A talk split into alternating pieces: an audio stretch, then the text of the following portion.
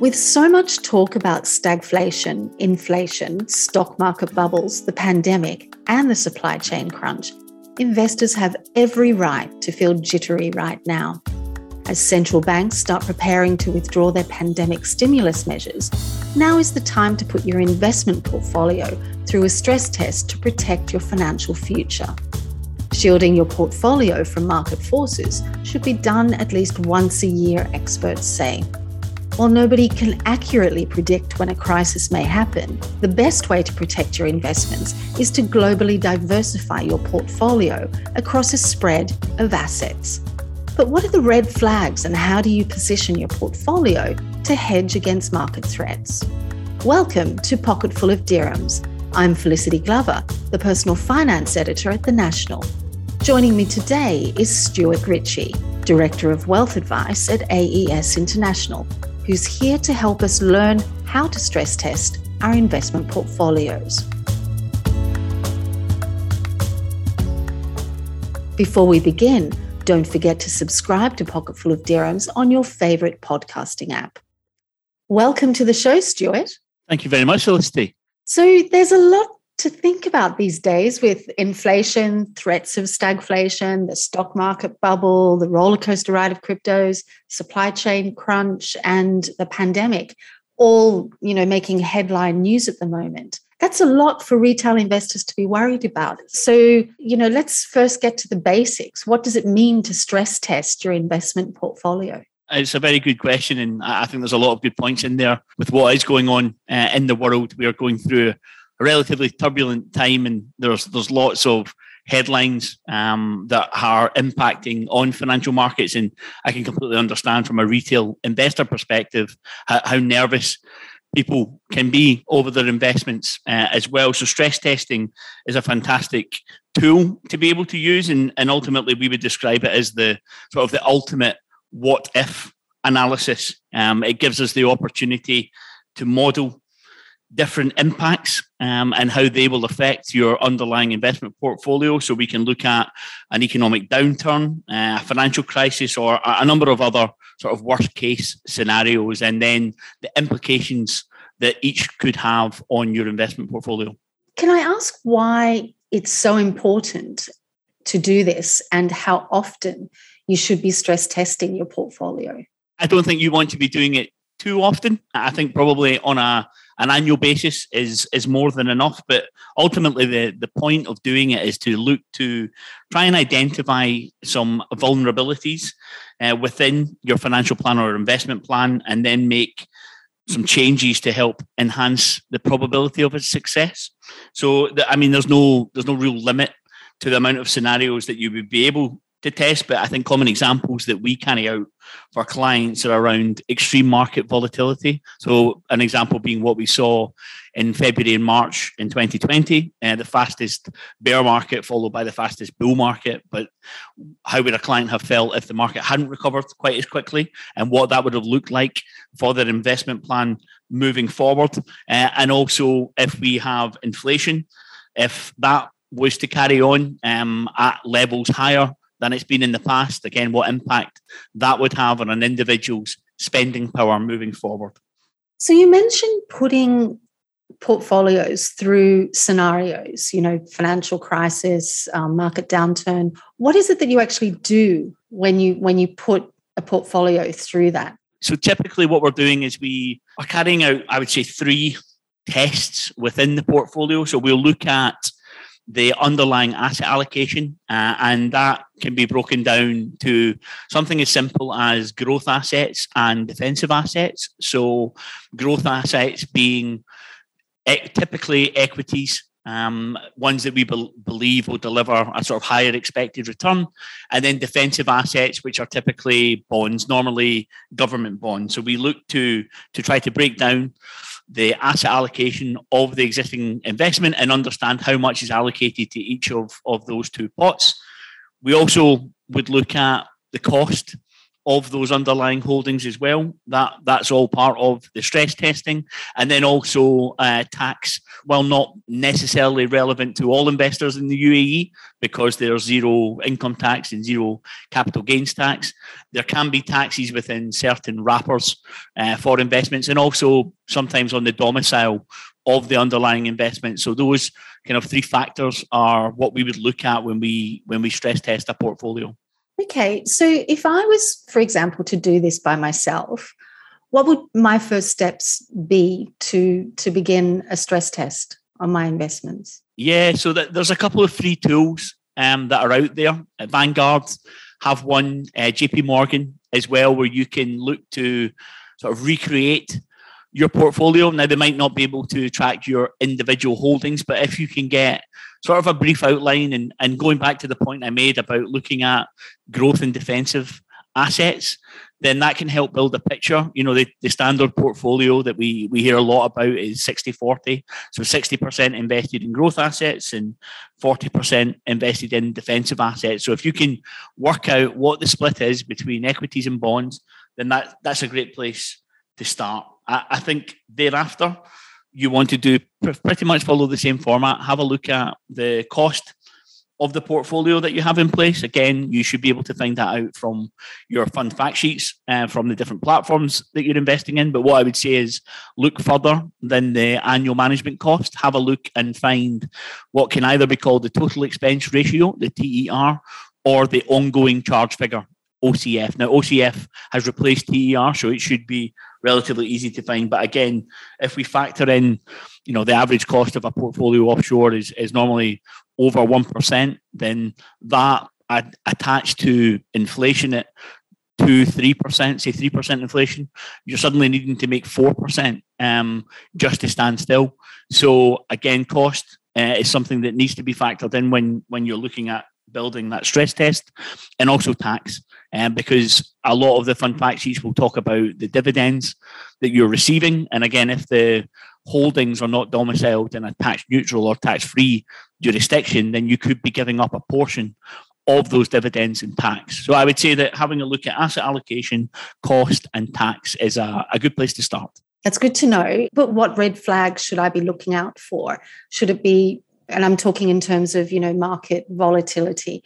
Could it be a stock bubble, or could it be I've exposed my portfolio to too much crypto, for instance? Are they the sorts of red flags we should be looking out for?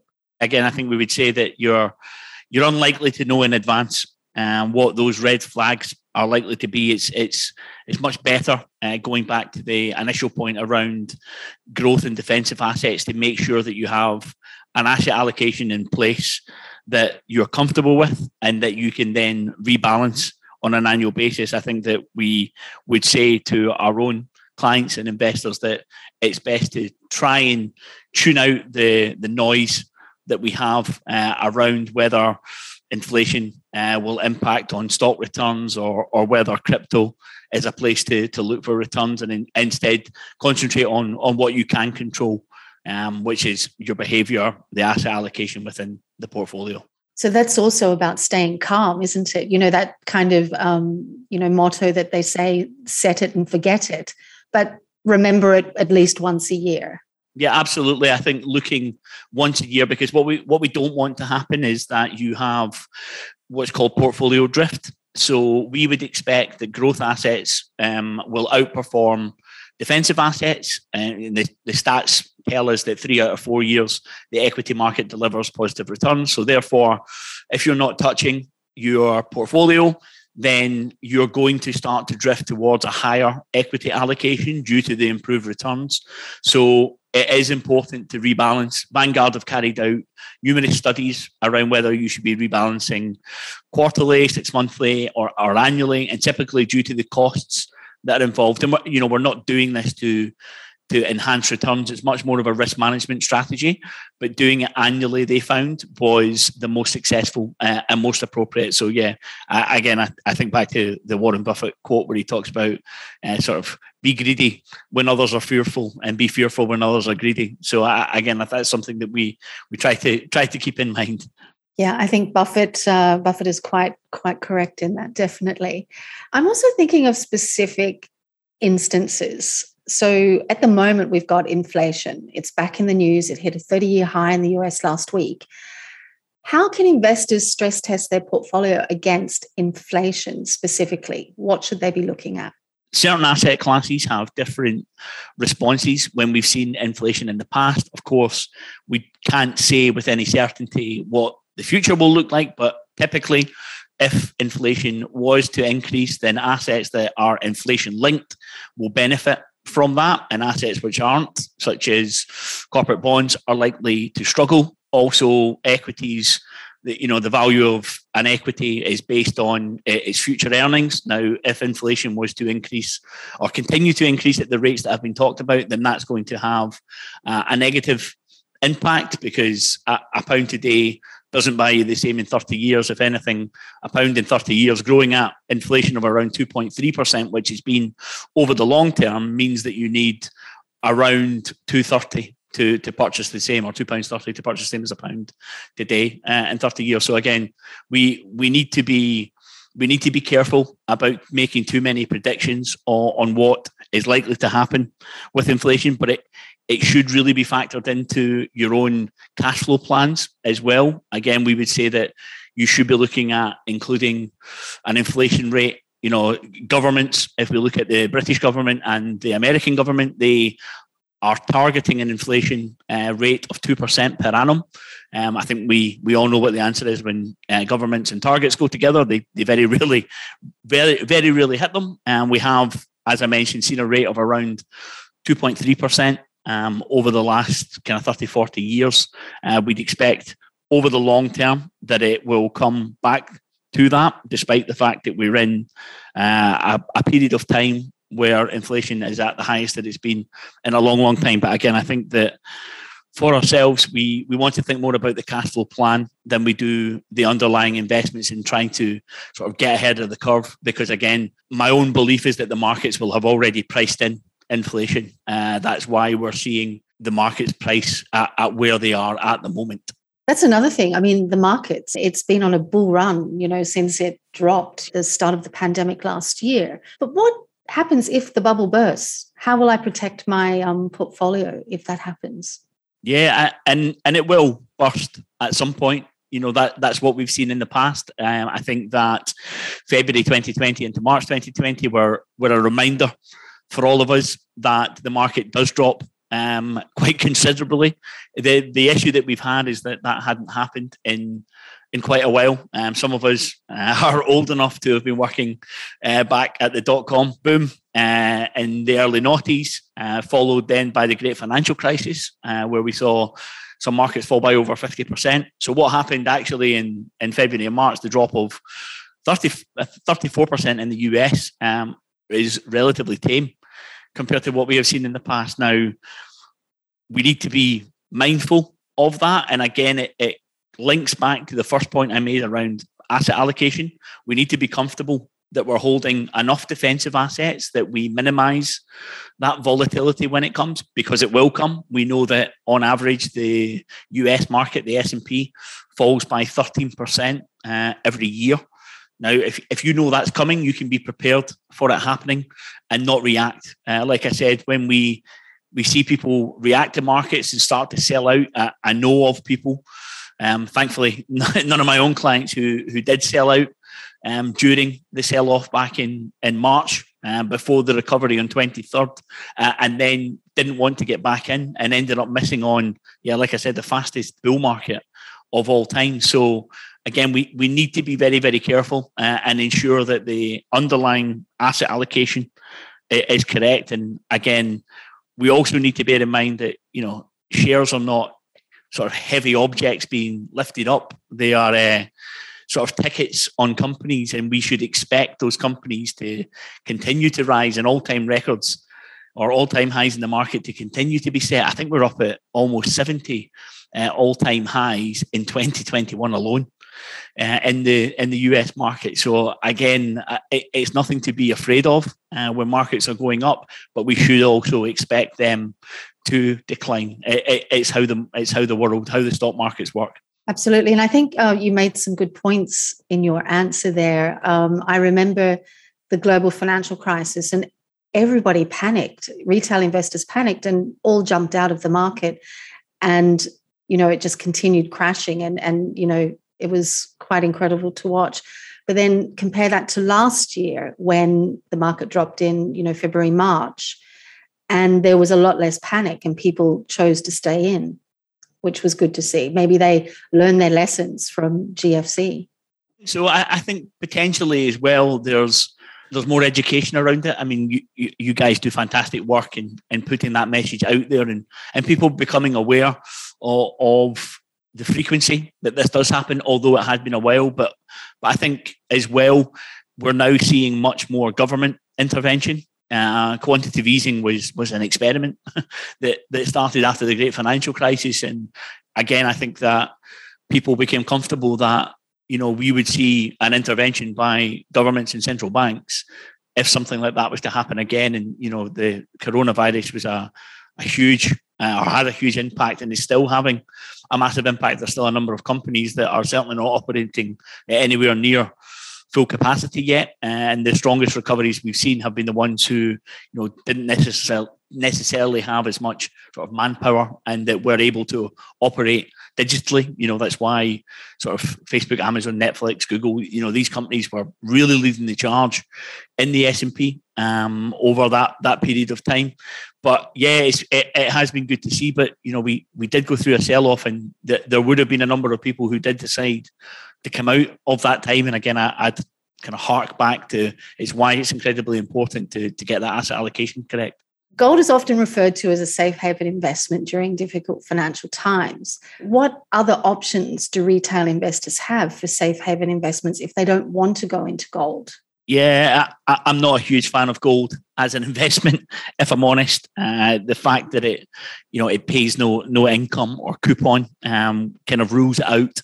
Uh, for me, uh, again, I think that when we we talk about safe havens, I, I generally think that we're looking for something that still returns above inflation and, and ultimately the only asset classes that have continued to do that through time has been stocks and bonds. Now stocks have delivered the higher return, but ultimately are more risky and probably in this in this term wouldn't be classed as a safe haven asset. So instead, in my opinion, you start to look at short term high quality bonds or fixed income instruments, uh, normally government related. And of course, you can now buy inflation linked ones so that if we do see this inflation continue on for a sustained period of time, you would still benefit from holding those assets. But again, I, I think we have to be careful because when people talk about gold, you know, generally people buy into it after the fact and after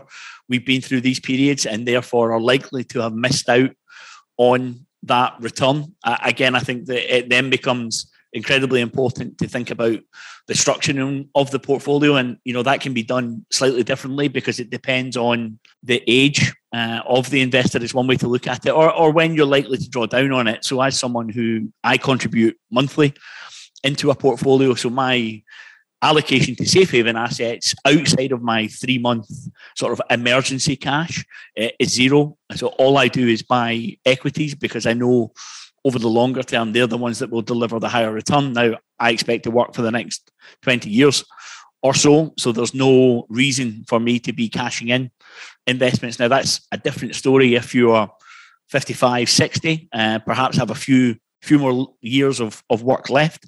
I think in that case, holding a couple of years of your expected income in cash is a real safe haven investment. You're obviously not going to make any return on that given how low interest rates are on bank accounts just now, but it's readily accessible. I think potentially the next somewhere between three and five years, you would hold in a, an allocation that's heavily weighted towards fixed income instruments, which would become that safe haven, perhaps with a slight um, tilt towards equities, but the vast majority in fixed income. That then takes you up to five years of income that's provided, or seven years, depending on how safety conscious you want to be. Then thereafter, you should be in a portfolio that is heavily weighted towards equities because even in retirement, the vast amount of your money will remain invested for, you know, people are living till 85, 90 uh, nowadays. So a, a large proportion of your investments are going to remain invested for a long, long period of time. So it's incredibly important to make sure that you're invested in assets that can deliver above inflation returns. That's very true. That's some good advice there, definitely. And then finally, what other tips do you have for our listeners to stress test and protect their portfolio portfolios during difficult financial periods? Yeah, I, th- I think there, there's no question that it's a bit of an arduous task to stress test your portfolios. Um, you know, as a financial planner, we have the tools that are available to allow us to do that and to look at those three areas that I mentioned before. Again, I think as a, a an individual, you know, we we want to be looking at budgeting, um, having a think about contingency plans. You know, you even just the simple the asset allocation. I know a lot of the, the listeners will be well aware of someone like Andrew Hallam, who's done quite a lot of work around creating the couch potato portfolio and and, and understanding kind of what that asset allocation split looks like. Uh, rebalancing is key as well. You know, it isn't just sort of set and forget at, in terms of the long term yes, you want to do that. You don't certainly don't want to be looking at the markets on a, a daily basis or your portfolio on a daily basis.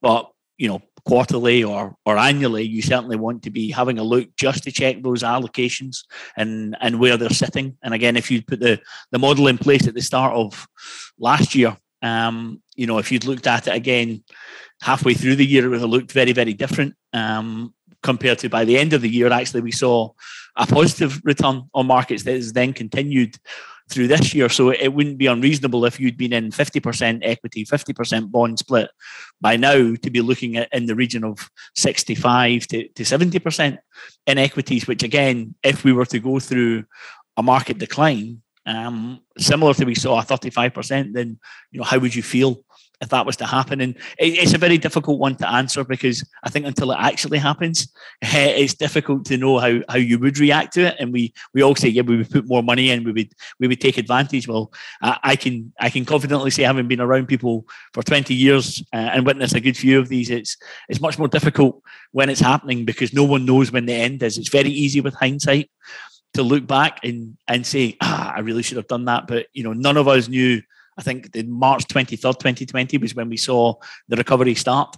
Um, up until that point, yeah, none of us knew when the governments were were likely to get involved and when that was going to change. And again, a question we commonly get asked is, you know, should I hold some money back and wait for an opportunity? You know, keep some powder dry. I think is how they would describe it, and and put it in when we see these declines. Well, you know, people have to remember that we we hadn't seen a 20% decline since the great financial crisis. So you would have kept that money on the sidelines for an awful long time and still not made what you would have if you just invested and forgot about it. You know, I think again, I heard a quote talking about Fidelity looking at the accounts that had had the highest return, and when they dug a bit deeper, that was because the the owners of the accounts had passed away, and the investments had just been left for a long, long time um, without without meddling and without trying to identify the next fad to take advantage of. And, and ultimately, if you have time on your side, then you have a fantastic opportunity, certainly in the Middle East,